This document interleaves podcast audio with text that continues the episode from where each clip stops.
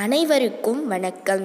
ஏழாம் வகுப்பு பருவம் இரண்டு, கவிதை பேழை, இன்பத்தமிழ் கல்வி. ஏடெடுத்தேன் கவி ஒன்று வரைந்திட என்னை எழுத்தென்று சொன்னது வான்.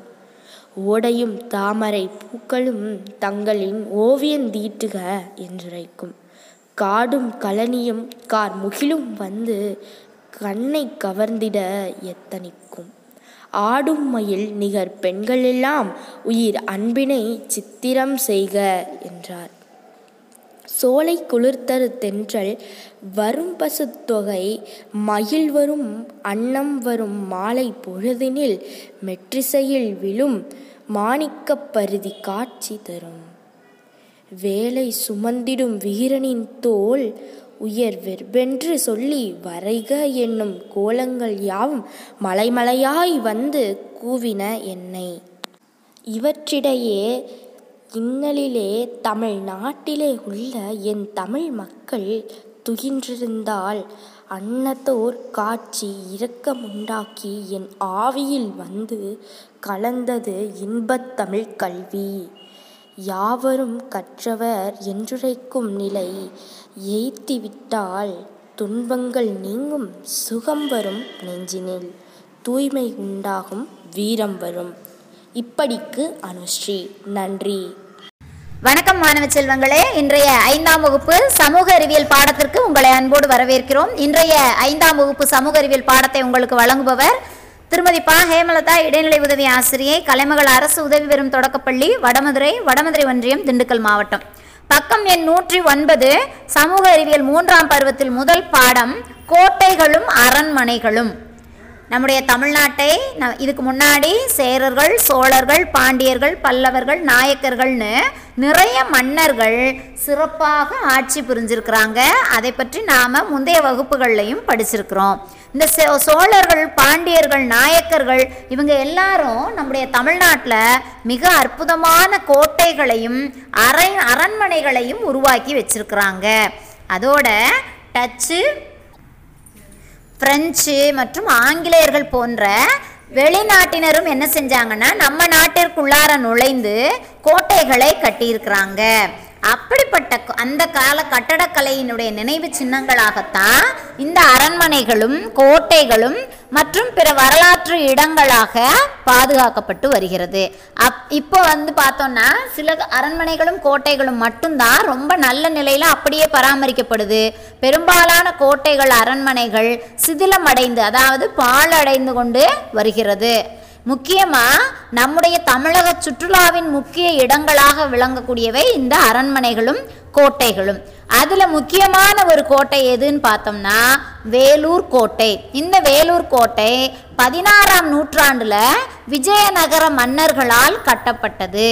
நம்முடைய தமிழ்நாட்டின் கோட்டைகள்லேயே இந்த வேலூர் கோட்டை தான் ரொம்பவும் முக்கியத்துவம் வாய்ந்த கோட்டையாக கருதப்படுதான்.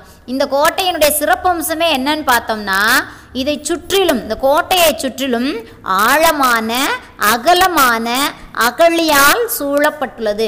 அகழி அப்படின்னா என்னன்னா, இப்போ பிற நாட்டு மன்னர்கள் வந்து அந்த நாட்டு மன்னர் மேலே படையெடுத்து அந்த கோட்டையை கைப்பற்றாமல் இருக்கிறதுக்காக மற்ற பகைவர்கள் இந்த கோட்டைக்குள்ளே நுழைவதற்கு கடினமாக இருக்க மாதிரி என்ன செய்வாங்கன்னா கோட்டையை சுற்றி நல்ல குழி மாதிரி ஆழமாக அகலமாக குழியை தோண்டி அதில் நீரை நிரப்பி அதில் ஆயிரக்கணக்கான முதலைகளை விட்டுருவாங்களாம். அந்த முதலைகளை கடந்து இந்த கோட்டையை போய் தாக்குவதற்கு பகைவர்களால் முடியாது. அப்படி படையெடுத்து வர்றவங்க இந்த முதலைகளை பார்த்து பயந்து என்ன செஞ்சுருவாங்களாம், இந்த கோட்டை மீது படையெடுக்கிற எண்ணத்தையே விட்டுருவாங்க. அப்படிங்கிறதுக்காகத்தான் இப்படிப்பட்ட அகலிகளை இந்த கோட்டைகளை சுற்றி அமைச்சு வச்சுருந்தாங்க. வேலூர் கோட்டையை பார்த்தோம்னா இராணுவ கட்டடக்கலைக்கு ஒரு சிறந்த எடுத்துக்காட்டாக இருக்குது. இது உள்ளார பார்த்தோம்னா எல்லாமே இங்கிலீஷில் டபுள் டபுளான்னு சொல்லுவாங்க இல்லையா, இரட்டை கோட்டைகளாக உருவாக்கியிருக்காங்க. வெளிப்புற கோபுரங்கள் பார்த்தோம்னா உள்ளார உட்புறத்தில் இருக்கக்கூடிய கோபுரங்களை காட்டிலும் தாழ்வாகத்தான் இருந்துச்சான். ஆயிரத்தி எழுநூற்றி தொண்ணூற்றி ஒன்பதில் திப்பு சுல்தானினுடைய குடும்பம் வந்து ஆங்கிலேயர்களால் கைது செய்யப்பட்டு இந்த கோட்டைக்குள்ளாரத்தான் சிறையில் அவங்கள வச்சுருந்தாங்க.